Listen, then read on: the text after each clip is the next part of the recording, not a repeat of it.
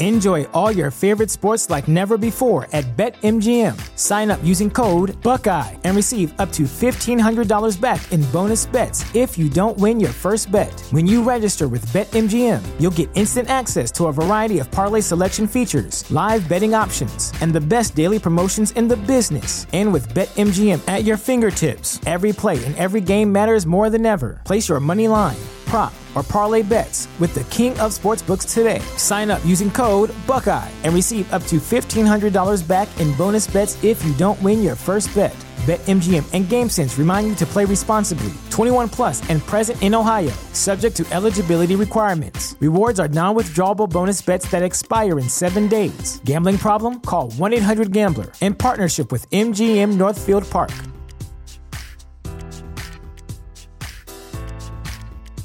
What's the easiest choice you can make? Window instead of middle seat? Picking a vendor who sends a great gift basket? Outsourcing business tasks you hate? What about selling with Shopify?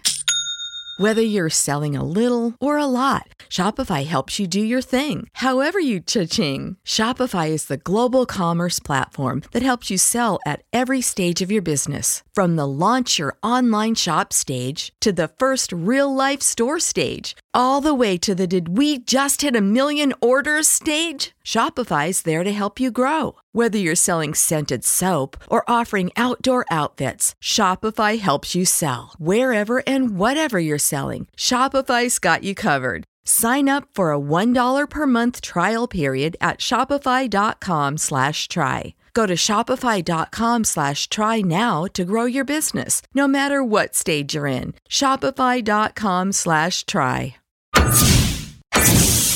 Sí.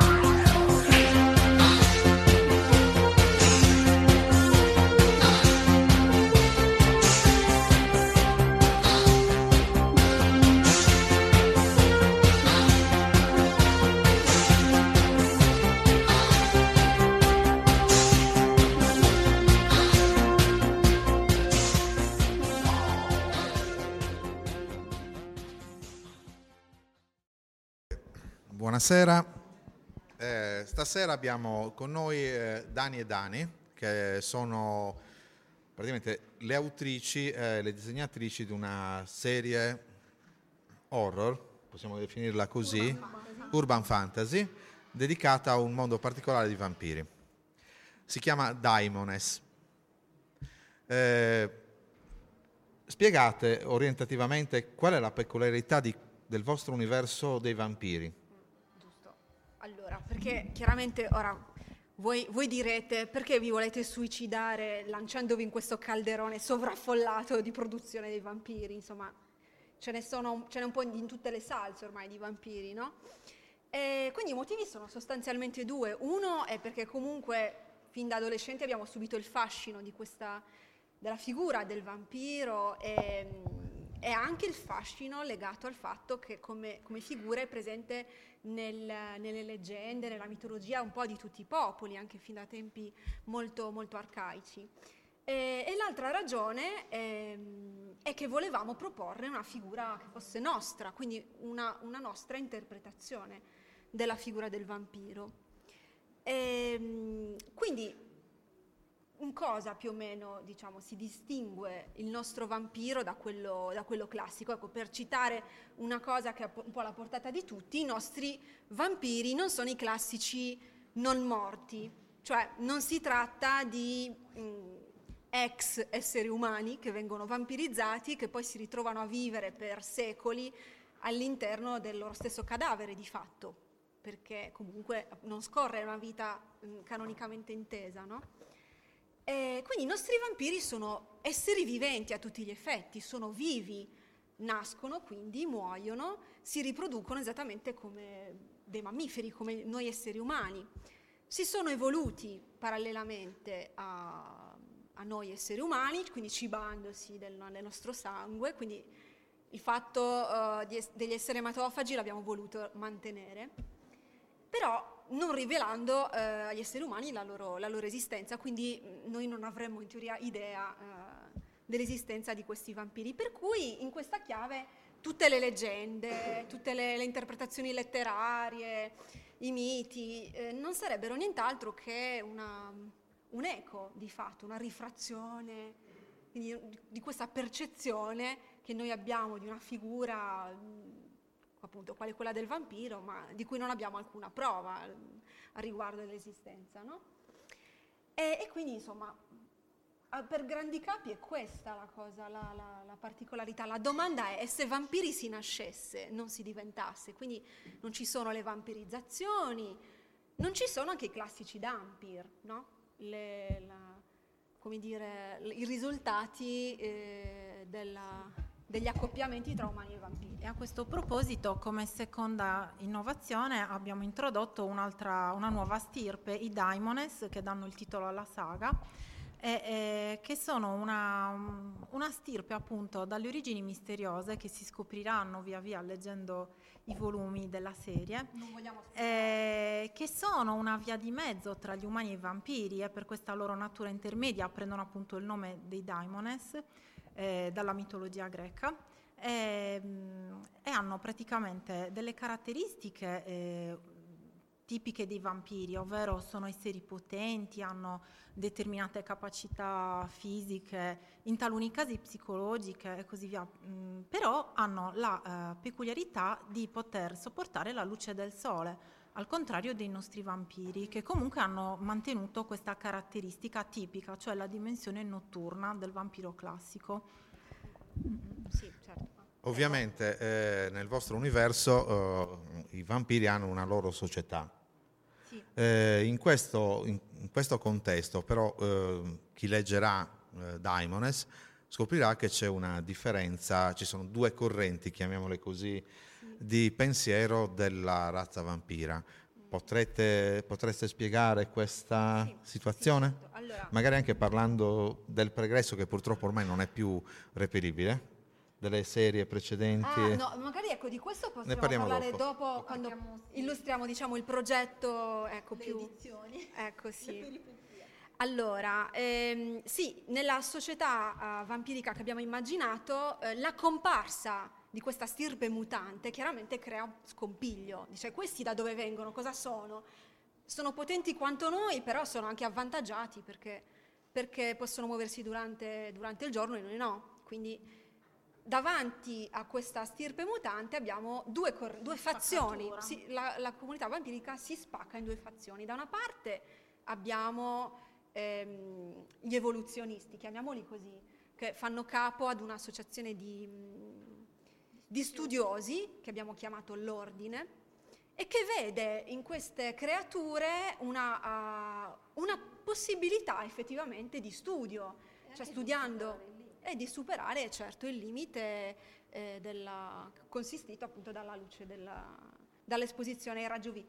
Posso fare una piccola parentesi? Sì. Perché quando si parla di vampiri si dà sempre poi per scontato quello che è il proprio bagaglio no, culturale, eh, quello che abbiamo letto, quello che abbiamo visto.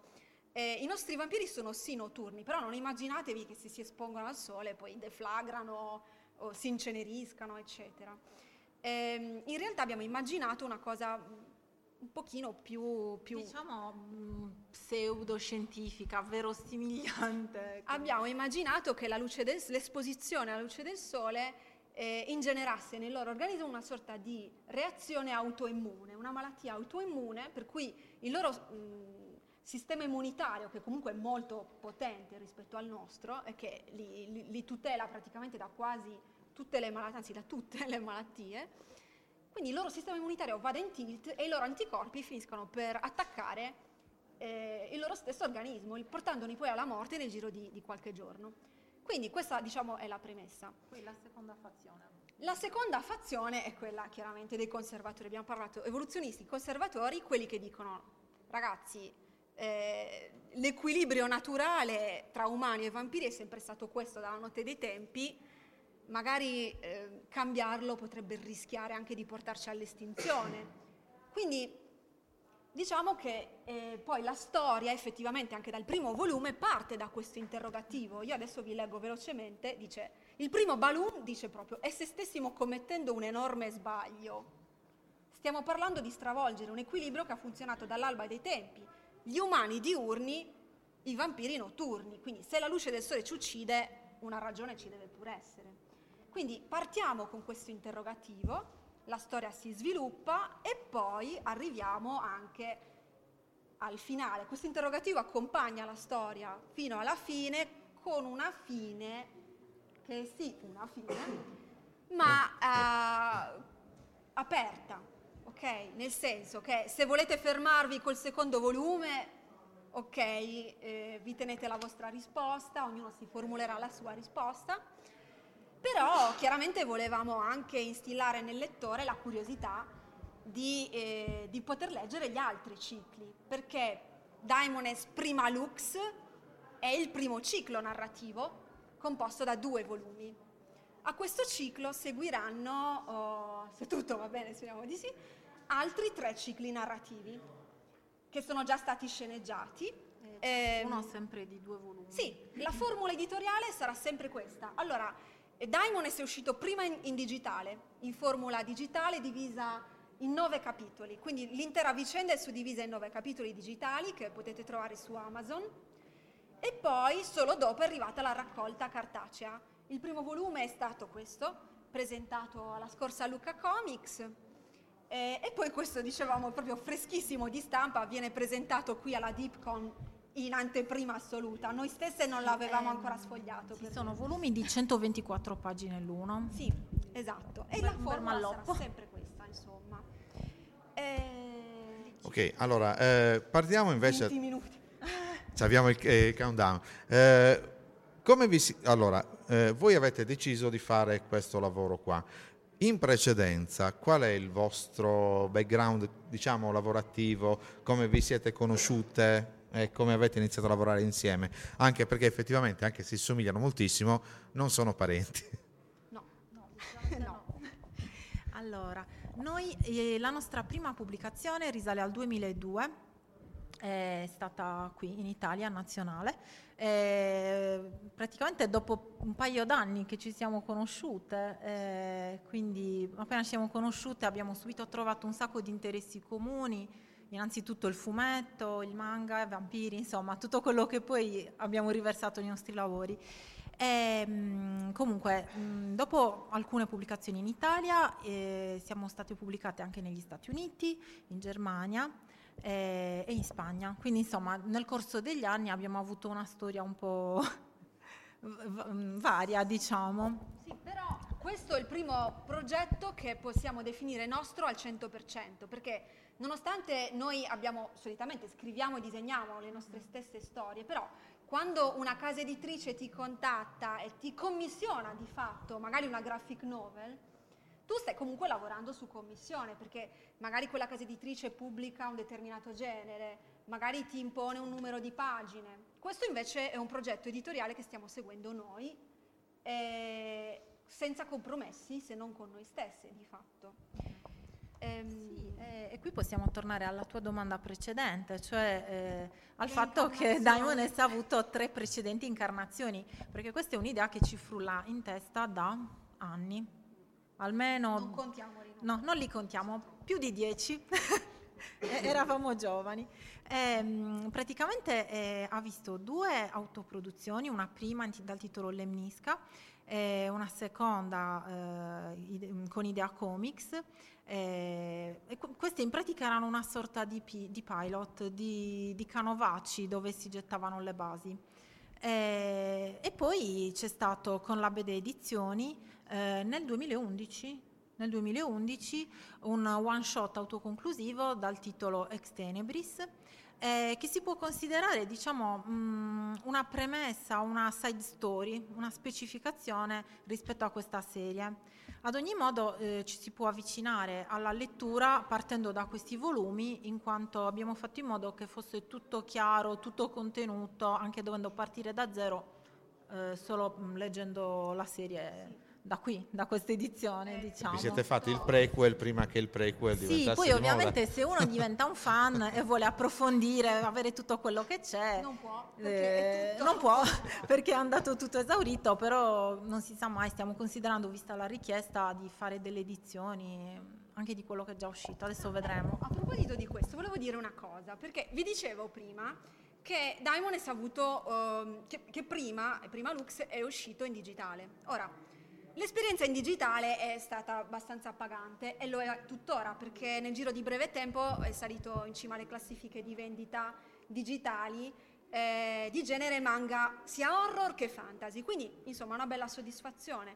Però al tempo stesso ci ha dato un'altra lezione questa esperienza, cioè, ci ha insegnato che in effetti la carta stampata non è assolutamente morta come ormai tutti dicono oh, la carta stampata è morta, non ha futuro. Non è vero, per perché è per fortuna, perché eh, anche con nostra grande sorpresa ci sono arrivate proprio le richieste da lettori sia italiani che inglesi, perché è uscito sia in italiano che in inglese, per una raccolta cartacea. Quindi è proprio in seguito a questa richiesta che abbiamo pensato di, di muoverci in questo senso. Ok, facciamo un ulteriore escurso sul vostro modo di lavorare. Eh, ovviamente essendo in due, eh, due sceneggiatrici e due disegnatrici, come nasce una tavola, una qualsiasi, tipo questa qua dietro per esempio? Come lavorate in pratica? Allora, eh, sì, questa è la domanda delle domande, ce la fanno sempre, perché mh, ora, vabbè, non so quanti di voi leggano fumetti comunque siano, eh, siano lettori di fumetti. Dai, ok. Comunque, quando in una copertina trovate due nomi, solitamente vi aspettate che uno sia lo sceneggiatore e uno il disegnatore, giusto? In questo caso invece no, come diceva Antonio, facciamo tutto insieme. Quindi una tavola come nasce? Intanto parte dalla sceneggiatura, fino a lì eh, insomma non, non, non ci piove. Ed è comunque una sceneggiatura che scriviamo insieme. Sì, totalmente a quattro mani, dal soggetto alla sceneggiatura. C'è Sì. un rimpallo continuo, il brainstorming. Un brainstorming continuo. Ah, e se facessimo questo è il dialogo fino all'ultima limatura dei dialoghi. Per Ne trovi arrivare... una con un dialogo, vai avanti. Una con il dialogo. No, non ce ne sono con dialoghi. questo. No, Ok. abbiamo scelto tutte tavole Ok. senza, senza Ok. dialoghi. Sì, cioè no, aspetta, Ecco. ci sono i dialoghi, ma queste immagini sono senza, Senza la parte dei testi, quindi sono Ok. puro disegno. Partiamo da questa allora. Allora, qui facciamo, da partire dalla sceneggiatura, facciamo lo storyboard. Cos'è lo storyboard? È lo, lo schema molto essenziale, molto rozzo, della... non si può neanche definire schizzo, è proprio una È cosa... uno studio, lo studio della griglia della tavola, dei volumi, di dove andranno i personaggi, Quindi, come ecco, saranno le inquadrature. Io non ricordo, qui probabilmente c'era uno- una cosa molto brutta messa così che si capisse. Ecco, quindi storyboard. ehm, Ah, grazie. Ok. Vabbè, comunque, tanto una vale l'altra a un certo punto. Non sembra. Vabbè. Sì, ho puntato. Va bene. Devi tenere premuto. Ah, ok. Ma devo tenere premuto? È per farvi indicare. Sì. Vuol dire dove era il valore. Yeah. Allora, dicevo. Prendi- Abbiate pietà. Insomma. Giusto. Allora, quindi, allora, in questo eh, caso particolare, poi a noi divi- ci dividiamo i personaggi, nel senso che eh, non capiterà mai che io disegni un personaggio che è suo e viceversa.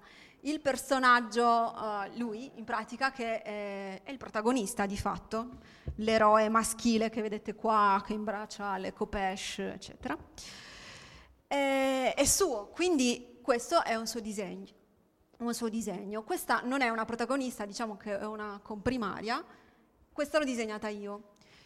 Però per passare ai protagonisti, ehm, questo che Kael, l'eroe maschile, è, è di Dani, è suo, e invece lei, la partner diciamo femminile, qua giù, Elsa, è, è mia.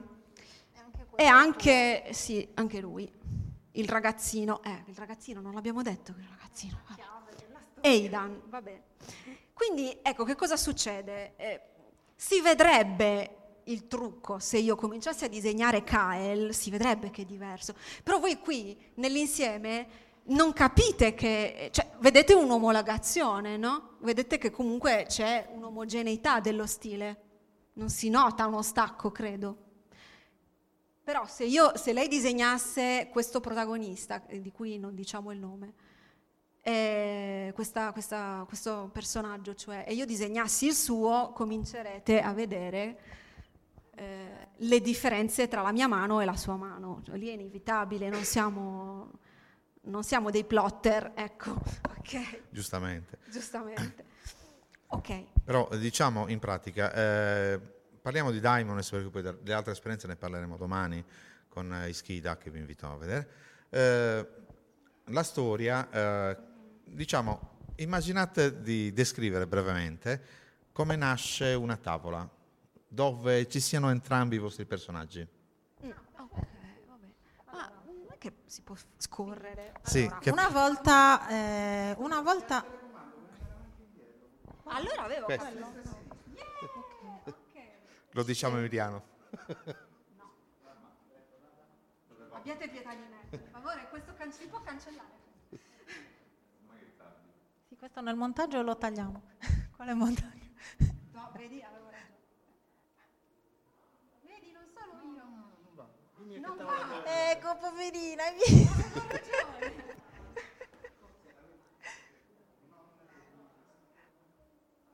No, mandatele random così, ok. Allora, tanto vale per tutte le tavole questo. Allora, una volta che scriviamo la sceneggiatura, la limiamo e tutto quanto, eh, abbiamo la fase dello storyboard che ha spiegato prima Dani, e cioè eh, lo studio delle- di, di ogni singola tavola, lo schizzo, la griglia, volumi, dove stanno i personaggi, dove stanno i balloon, tutto schizzato molto velocemente. E per fare mm, le tavole di storyboard facciamo finta che una storia sia di 100 pagine. Solitamente facciamo in modo che, eh, di avere uno stesso numero di pagine di storyboard a ciascuna, quindi magari una cinquantina lei e una cinquantina io.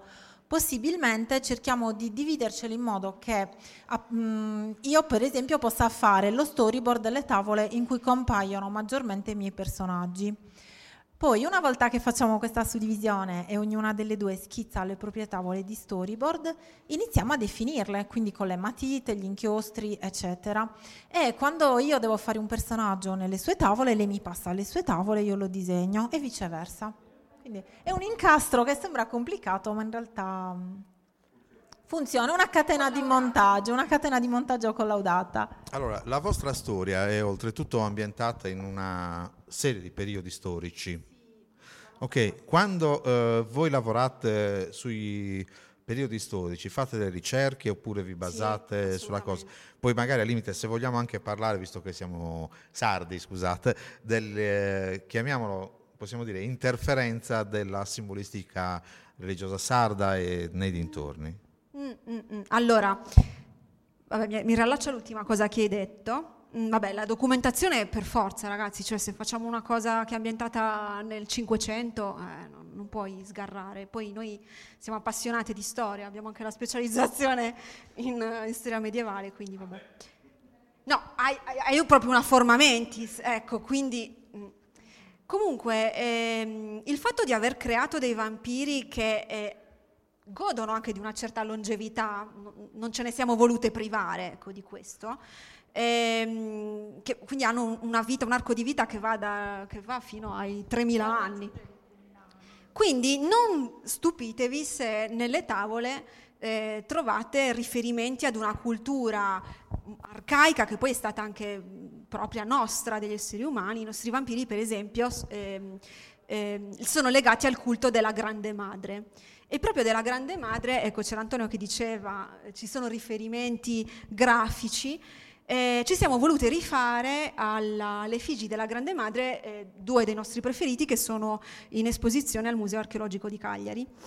Eh, non so se... No, forse qui... mm, vabbè, comunque. Guarda se trovi una scena in Vabbè, uno ce l'ha al collo, Elsa. No, Elsa è vabbè. una scena in discoteca. Elsa, sì, non so se... Wow, comunque sì. Eh, e poi gli altri sono... Prima c'era un sicomoro enorme, avete visto? C'era un albero enorme. Ah, ecco lì. Lì, ecco, aspetta, questo lo so fare, eccola. E questa secondo me è bellissima. Ehm, sì, ci sono diversi, diversi simboli. Per chi conosce la Sardegna comunque... Anche là dove ci sono fregi. E poi, vabbè, sempre tornando alla- alle ambientazioni in altri secoli, ehm, proprio col fatto che i nostri vampiri eh, hanno delle vite molto lunghe che proprio attraversano i secoli, ne abbiamo approfittato per poter fare dei flashback, quindi le loro vicende si dipanano nell'arco del tempo. E siccome a noi piace molto, siamo masochiste, ci piace studiare i costumi, le ambientazioni, fare i particolari. Quindi ne approfittiamo per, eh, per poter ambientare alcune scene del passato di questo o quel personaggio in secoli che magari ci piace raffigurare. Prego. Ok, allora vedo che il tempo è inclemente, quindi ci tenevo a dire una cosa eh, assolutamente. Eh, I volumi, il volume 1 e il volume 2 hanno un- delle introduzioni, secondo noi, d'eccezione, di cui andiamo molto orgogliose e quindi vogliamo rendervi partecipi. E parto vabbè, dal volume 2, che è l'ultimo uscito, all'introduzione scritta niente meno che da Antonio Serra. Ora, non so se voi conoscete, è ehm, uno del trio insomma, dei creatori di Nathan Never, eh, della, della casa editrice Bonelli. Ed è, oltre ad essere un vulcanico sceneggiatore lui stesso, per chi lo conosce, è anche un editor d'eccezione, uno dei più importanti in casa Bonelli. E, quindi potete immaginare il nostro orgoglio quando, cioè lui che ci, ci ringrazia per, per avergli fatto leggere Daimone. Cioè, noi dovremmo ringraziarlo, grazie. Lui che odia i vampiri, ha detto forse i vampiri li, o- li odio un po' meno degli zombie, però. Eh, ha letto con gusto eh, il, il nostro lavoro e ha voluto scrivere la- la- la- l'introduzione.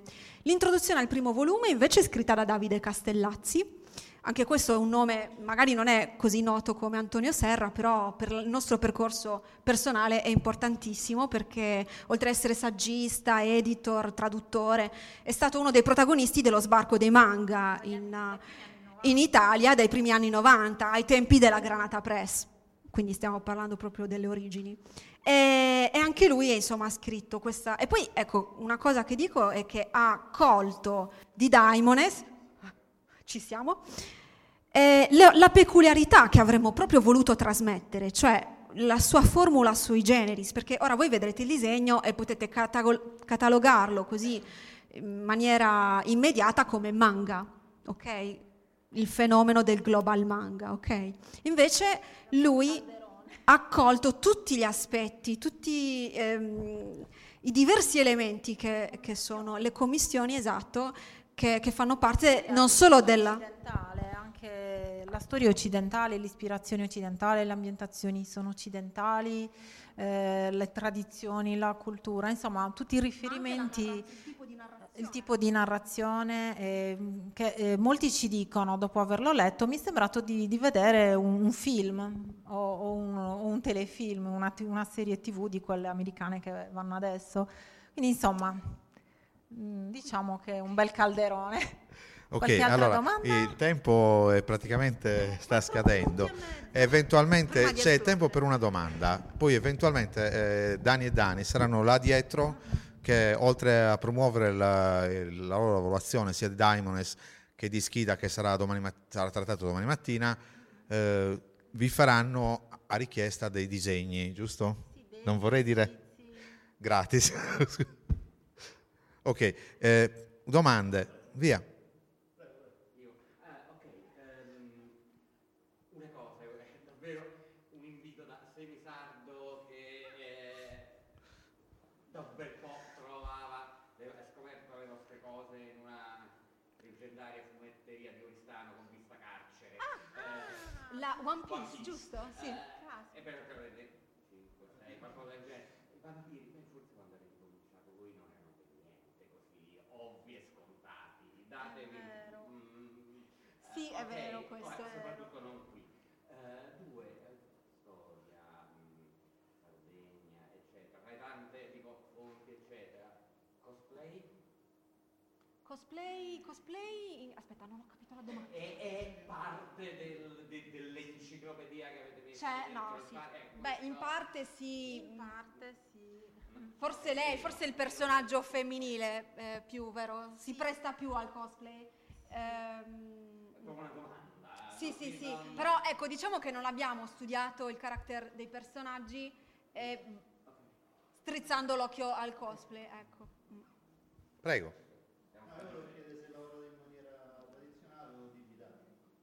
Al- no, digitale. Siamo partite dal tradizionale. Cioè, noi quando abbiamo iniziato eh, usavamo i retini, quelli autoadesivi, maledetti, no? Con la taglierina. No, mai più. A parte che costano un occhio, ti dissangui e letteralmente. non, e non c'è varietà, perlomeno da noi a Cagliari quando li usavamo non si trovavano tipologie diverse. No, quindi- no, abbiamo fatto, diciamo che il, il passaggio è stato graduale. Prima facevamo le chine, cioè prima tutto a mano, vabbè. Poi le chine e facevamo la classica scansione, pulizia e poi magari la retinatura al computer. Poi grafica. passate alla tavoletta grafica, no, facciamo tutto, Tutto- lì. tutto sì. Ehm, ok. Per sapere che programma usate? Clip Studio, vai per sempre, Clip Studio Paint. Grazie. Prego. No, io sono rinata, devo ringraziare Cioè, chi siamo passate attraverso Corel. Sì, Siamo allora, passati anche noi da Manga Studio, ma fai l'upgrade a Clip Studio Paint e molto meglio, molto meglio, molto simile ma molto meglio. Ok. Ok, a questo punto eh, eh, le coppie cartacee di Daimones e anche quelli di Schida di cui parleremo domani sono praticamente lì dietro. Ehm, vi aspettiamo lì, cioè vi aspettano lì, poi anche eventuali domande, richieste, eccetera, eccetera, Quindi direttamente grazie, lì. grazie a tutti di essere venuti. Avete ascoltato Fantascientificast, podcast di fantascienza e cronache della galassia, da un'idea di Paolo Bianchi e Omar Serafiti, con il contributo cibernetico del Cylon Prof Massimo De Santo. Potete seguirci ed interagire con noi sul nostro sito fantascientificast.it, su Facebook alla pagina Fantascientificast, su Twitter sul profilo at Fantascicast, sul nostro canale Telegram t.me slash fantascientificast, sulla nostra community Telegram t.me slash fsccommunity. Se siete particolarmente timidi, potete utilizzare la vecchia, cara e affidabile posta elettronica, scrivendoci all'indirizzo redazione at fantascientificas.it. Tutte le puntate sono disponibili sul nostro sito, su Apple iTunes, su Spotify e su Podbean all'indirizzo podcast.fantascientificas.it. Se volete, potete lasciarci una valutazione a 5 stelle su Apple iTunes ed offrirci una birra romulana o un gotto esplosivo pangalattico, sostenendoci tramite una donazione PayPal utilizzando l'apposito pulsante sul nostro sito. Fantascientificast è una produzione amatoriale, non si intende infrangere alcun copyright, i cui diritti appartengono ai rispettivi detentori. L'autorizzazione SIAE 5612I5359. Nessun byte e nessun tribolo sono stati maltrattati durante la produzione di questo podcast. Alexa 4 e l'equipaggio di Fantascientificast vi augurano lunga vita e prosperità e vi danno appuntamento alla prossima puntata lungo la rotta di Kessel.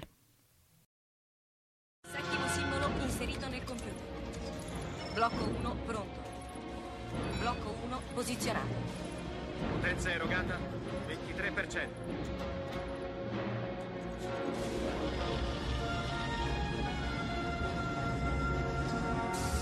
Così, Blocco 2 è pronto.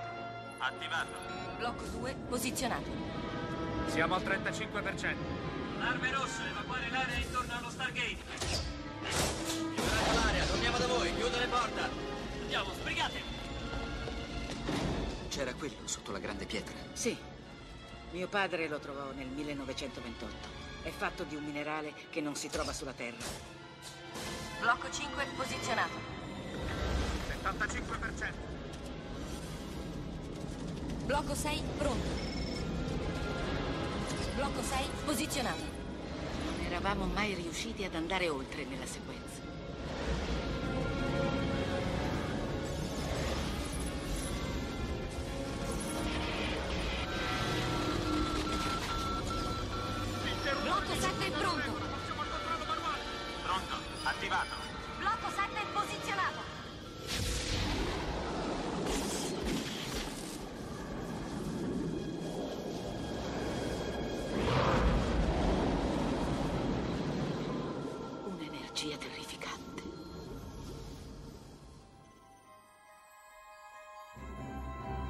Bye.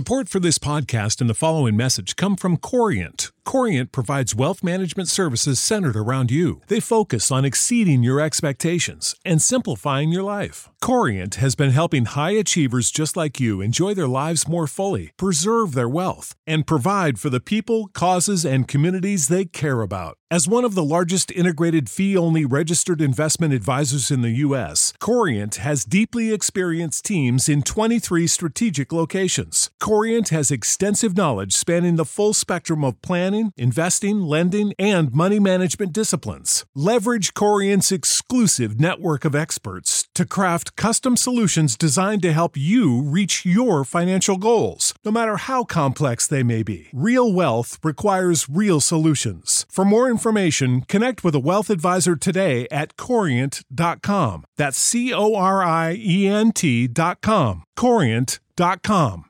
Save big on brunch for mom, all in the Kroger app.